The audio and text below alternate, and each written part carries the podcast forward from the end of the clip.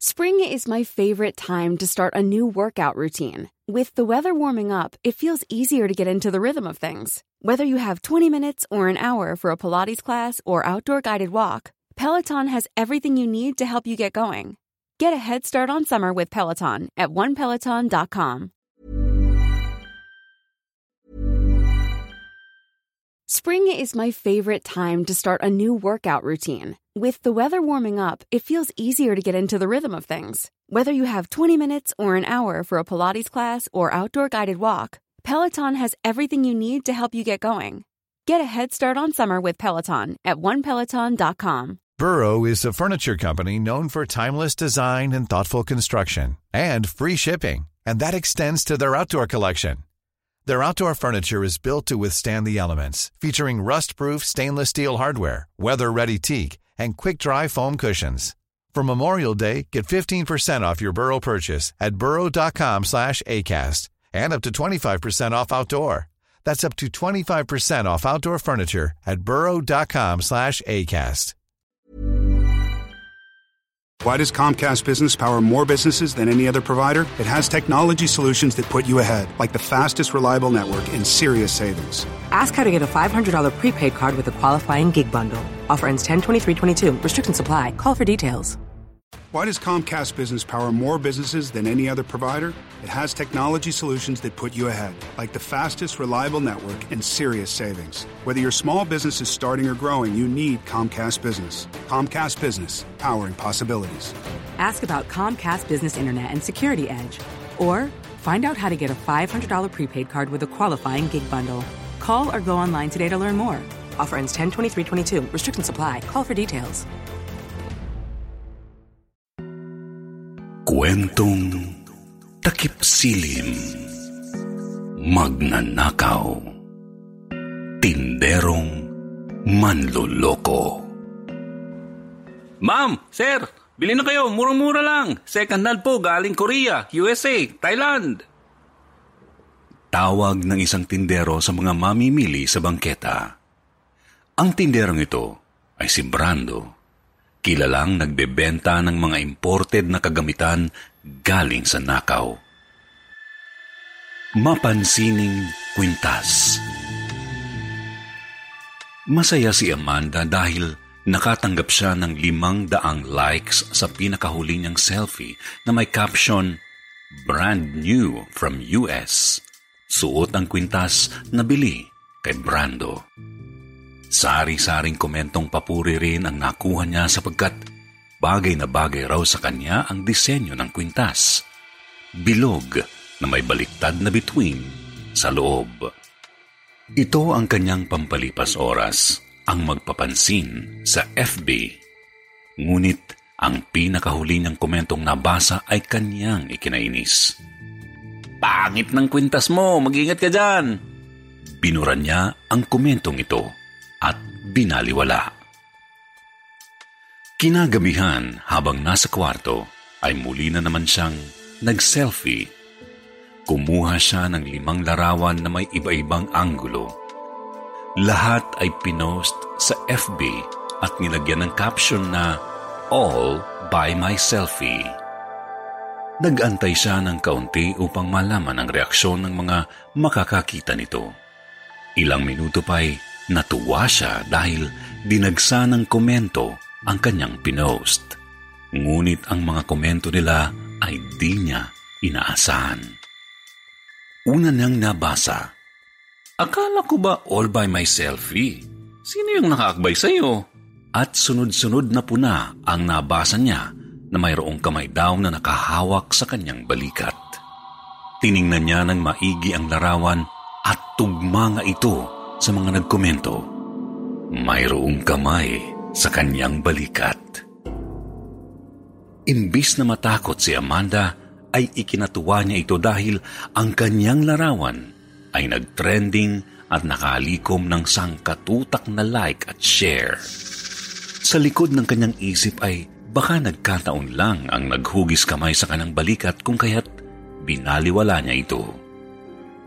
Masayang natulog ang babae dahil bukas ay panigurado siyang mas pag-uusapan sa social media. Tama nga si Amanda. Kinabukasan ay sikat na sikat na siya. Usapin siya sa balita lalo na sa pahina ng obituaryo. Walang may alam kung sino ang may gawa. Namatay siyang mahigpit ang pagkakabigkis sa lieg ng suot niyang kwintas. Romantikong kandelabra Mamayang gabi ay sosorpresahin ni Mike ang kanyang bagong nobya na si Mariel. Inimbita niya ito sa kanyang bahay para maghapunan dahil gusto niyang gawing espesyal at personal ang selebrasyon ng kaarawan ng babae. Inilabas niya ang pangmalakasan niyang ternong isusuot, pinakamagarang kubyertos, plato at baso na minana pa niya sa magulang. At isang kandelabra galing Thailand na nabili niya ng mura lang sa bangketa. Napakaganda ng kandelabrang ito at mukhang mamahalin. Kulay itim na may gintong disenyo, kaya naman binili niya ito. Habang abala si Mike sa pagluluto ay nakarinig siya ng katok sa pinto. Naku! Ang aga niya yata, hindi pa ako tapos maghanda. Ngunit sa pagbukas niya nito, ay wala namang tao. Ipinagbaliwala niya ito sa pagmamadaling matapos ang kanyang mga niluluto. Pagpatak ng alas 7 ay nakahanda na ang lahat. Bagong ligo, suot ang magandang terno ng damit, nakapabango, naglagay ng gel sa buhok at higit sa lahat ay nakaayos ang magandang bedsheet sa kama na sinabuya ng talulot ng pulang rosas. At dumating na ang pinakaaantay niyang oras. Narinig niya ang katok sa pinto. Pagbukas niya, ay naroon ang babae at mukhang nagulat ito sa kanyang pagbukas ng pinto. Oh, naunahan mo ko ah. Hindi pa ako kumakatok pero binuksan mo na. Natawa lamang si Mike at hindi inintindi ang sinabi ni Mariel. Pagpasok sa loob ay amoy ang bagong lutong steak. Patay ang mga ilaw at ang tanging liwanag lang ay nanggagaling sa pagkainan. Napakaromantiko ng lugar kasabay ng mahinang love song na tumutugtog. Pagkarating sa pagkainan, ay namangha ang nobya sa magandang pagkakaayos ng mesa Pumukaw ng pansin ang mataas at magarang kandelabra na may puting kandila sa ibabaw.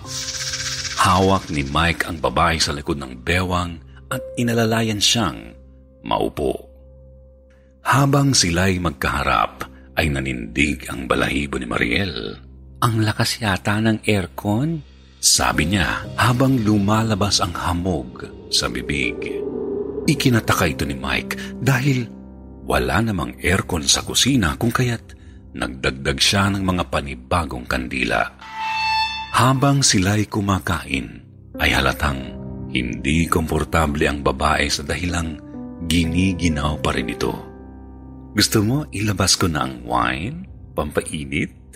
Pabirong sabi ng lalaki at kinuha rin niya ito agad sa ref. Sa kanyang pagbalik ay nakita niya ang babae na nakatirik ang mga mata at kinakausap siya sa lingwaheng hindi niya maintindihan. Nabitiwan niya ang bote ng wine sa sahig at nabasag. Kasabay nito ay namatay ang mga kandila maliban sa kandilang nakatungtong sa kandelabra. Tumahimik ang paligid at patuloy sa pagsasalita ang babae na parang nagkaroon ng tono na tila nag-uorasyon. Lumapit si Mike kay Mariel at tinapik ang pisngi. Mariel, anong nangyayari sa'yo? Biglang lumingon ang babae sa kanya na ibang-iba ang itsura. Umikot ang ulo ng dalawang beses. Dinig na dinig ang lagutok ng mga buto sa liig. Natumba sa gulat si Mike at napaupo sa sahig. Di makapaniwala sa nasaksihan. Napansin niya ang paligid na mayroong mga aninong gumagalaw. Hinablot ng babae ang kandelabra. Gumapang paakyat sa pader patungong kwarto at si Mike naman ay tumakbo papalabas. Nasunog ang babae. Nanatiling misteryo kung paanong hindi nasunog ang ibang gamit. Naiwan ang bakas ng abo ng isang malaking bilog at hugis ng bituin sa loob nito. At naroon nakahiga ang babaeng natusta sa apoy na tila naging alay. Kutsilyo ng manloloko May sa demonyong binili kong kandelabra sa'yo! Galit na sigaw ni Mike kay Brando. Nagtaka si Brando at sumagot. Wala akong ginalaman dyan. At umalis sa pwesto ng kanyang bangketa dahil marami na ang nagreklamo sa kanya nitong mga nakaraang araw. Pagka-uwi niya sa bahay, ay sinubukan niyang itinda ang kanyang mga nakaw na kagamitan sa online. Habang siya ay abala sa pagyayabang ng kanyang tindang made in Korea na kutsilyo, ay tumawag pansin sa kanya ang isang buyer. Binasa niya ito. Akin yan. Pag sinauli mo sa akin yan, meron kang isang milyon. Pero hindi ito pinansin ni Brando dahil marami siyang katulad sa mundo, mga manlolokong magnanakaw. Ngunit hindi tumigil ang misteryosong buyer at nagbigay mensahe muli. May papupuntahin ako dyan ngayon na may dalang pera. Hindi niya ito muling pinansin. Maya-maya ay nakarinig siya ng mahinang bukas ng pinto. Napalingon siya sa likod at nakiramdam kung tama ba ang pagkakadinig niya. Maya-maya ay may aninong paparating sa loob ng kanyang kwarto. Isang pandak na lalaki ang humarap sa kanya. Nakapangopisina at may dalang briefcase. Hindi nakakilo sa pagkabigla si Brando at binuksan ng pandak ang bag. Tumambad ang mga nakabigkis na perang papel at ang ilan nito'y nalaglag sa sahig. Pinabibigay ng amo ko. Kapalit ay kung mapapatunayan mong totoo ang kutsilyong yan. Sabi ng pandak. Naglaway na parang aso si Brando nang makita niya ang pera at nagtanong. Magkano yan lahat? Sumagot ang pandak at sinabing, isang daang milyong piso. Kailangan mong hiwain ang iyong hintuturo. Kada daliri ay katumbas ng isang daang libong piso. Baliwala kay Brando ang kanyang maliit na hintuturo. Hiniwa ang isang hintuturo gamit ang kutsilyo. Nalaglag pang muli ang ilang perang papel na nakabigkis sa sahig at muli siyang humiwa ng tatlo pa hanggang sa maubos niya ang kanyang mga daliri sa kanang kamay. Sumirit ang dugo sa kanyang kamay at nagkalat ito sa sahig. Iniabot ng pandak ang pera at kinuha ang mga daliri. Marami pang natirang salapi sa bag. Hindi kontento si Brando at muling nagtanong, Paano ko makukuha lahat ng perang yan? Inayos ng pandak ang kanyang masikip na korbata at nagsalita. Bawat paa ay tig isang milyon at kung tuhod naman ay tig limang milyon. Nagdalawang isip ang lalaki at sumubok na itaas pa ang katumbas na salapi nito. Nakipagnegosasyon si Brando na parang tinitinda niya ang sarili niyang katawan. Nagsalitang muli ang pandak. Matalim yang hawak mo. At kung gagawin mo ng mabilis ay malapit ka lang sa ospital. Unyog niya. Malayo ito sa puso at malapit lang ang ospital. Pangungumbinsi ni Brando sa sarili. Bawat sulyap niya sa makapal na pera ay hindi na panghihinaan ng loob ang tindero. Sinimulan niyang hiwain ng mabilis ang kanyang tuhod. Nahirapan siya sa paghiwa sa bandang buto. Tinutok niya ang dulo ng kutsilyo sa buto at pinukpok ng palad. Tutok na tutok ang lalaki sa pagsubok na paghiwalayin ng kanyang tuhod sa hita hanggang sa nakaramdam siya ng matinding sakit. Naisip niya na sapat na siguro ang paghiwa ng daliri. Huminto siya at tumingala sa pandak, ngunit wala na ito. Wala na rin ang perang kanyang kinauululan. Hinagis niya ang kutsilyo sa takot. Lumingon siya sa paligid at napansin niyang siya'y naka-Facebook Live sa dahilang nagbebenta siya kani-kanina lamang. Nasaksihan ng madla ang kanyang pagkabaliw. Tarantang gumapang papalabas ang lalaking magnanakaw na nakalaylay ang buto ng tuhod. Sa kanyang paglabas ay mayroong mga asong gala na gutom na gutom.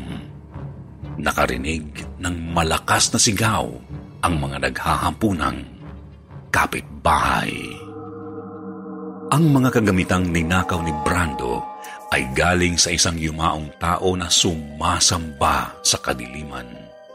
Ang kwintas at kandelabra ay ginamit sa pagtawag ng mga masasamang nilalang at ang kutsilyo ay ginamit sa pagpaslang ng buhay na ginawang alay. Nakatikim ng matinding panloloko ang lalaking manloloko. Hello po sa inyo lahat. Narito pong muli ang inyong lingkod si Jupiter Torres ng kwentong Takip Silim. At oras na naman para sa ating shoutout. Unang-una muna, Isang taus-puso at maraming maraming salamat po kay Sir Paul Bringuela aka Creepy Mac Pansit sa pag-feature at pag-recommend sa amin. I-check nyo po ang aming kwento na pinamagatang Tatlong Misteryo sa Pagamutan. Thank you. Ngayon naman, shoutout going out to Chris Eslit, kay Running Rain, ganun din kay John Mar Gaming o Gaming, Hello po sa inyo. Shoutout din kay Marnie Esperas. Ganun din kay Dos Delicados TV. Queen Maria Alexis Vergara gusto niyang magpa-shoutout sa kanyang dalawang sisters, si Princess Aloha Joy Gaballes, Joe Vergara, hello po sa inyo, Angel Gabales, yun, kay Charlie Filomeniano, shoutout going out to Pinay Mama Confession, ganun din kay Christine Asusola, hello po sa inyong lahat. Sa mga hindi pa po nababasa sa ating shoutout, sa susunod po kayo, wag po kayong manggalala. Dinadahan-dahan lang po natin itong ating shoutouts. At ngayon naman, para po sa mga nag-comment sa ating kwentong takip silim, kay Patty Clerigo, uh, nag-comment siya sa Buwayang Aswang. Sabi niya, This is nice, especially for those people with special needs. Makakabasa sila ng horror stories, not just in books. More power, sir. Thank you po, uh, Patty Clarigo. Si Jade Vela, nag-comment siya sa kwentong Mamboboso. Mula siya sa San Fernando, Pampanga, lagi daw nakatutok sa channel habang nag-o-online job. Pag wala po kayong upload, inuulit ko yung iba. Keep up the good job po. Isa po kayo sa paborito ko and lastly, napakaganda po ng boses niyo. Ay, salamat po na marami. Si uh, Daryl Masipag, nag-comment siya sa Putol na Puno, Sunday True Stories. Nakakaaliw yung mga horror dito kasi may halong comedy. Yan. Thank you, Daryl. Uh, at, at lastly, si Clariza Kakpal. Nag-comment siya sa Putol na Puno, Sunday True Stories. Hi, Sir Jupiter. Happy Sunday po. Galing niyo po. Thank you. Uh, favorite horror narrator po namin kayo. Love your voice and your stories. Ang stories po mula kay uh, Ma'am Chris at kay Mr. Chris Gamboa po yan ha. Nililinaw ko lang. Ako po ay nagnanarrate lang sa napakagandang kwentong ginagawa ni Sir Chris at ni Ma'am Chris Gamboa. Yan. Sabi pa ni Clariza, naaalala po namin tuloy ang aming mga lolo at lola at uncle pag nagkikwento sa amin noon. Ganon ba katanda yung boses ko? at uh, sabi niya po, more power and God bless, sir. Pa-shout out na rin po kay JC, your fan here in Australia. Yun, maraming maraming salamat po sa lahat po ng mga nagpa-shoutout at sa lahat ng tumatangkilik sa kwentong Takip Silim Stories. Sa mga nag-comments. Maraming maraming salamat. Nakakataba po ng puso.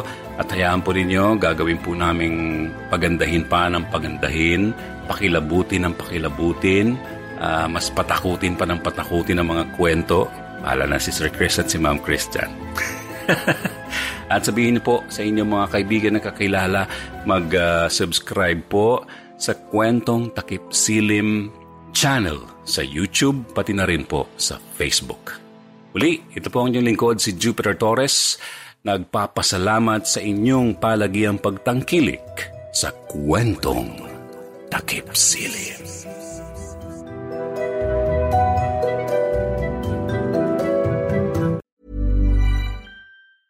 Even when we're on a budget, we still deserve nice things. Quince is a place to scoop up stunning high-end goods for 50 to 80% less than similar brands. They have buttery soft cashmere sweaters starting at $50, luxurious Italian leather bags, and so much more. Plus, Quince only works with factories that use safe, ethical, and responsible manufacturing. Get the high-end goods you'll love without the high price tag with Quince. Go to quince.com/style for free shipping and 365-day returns.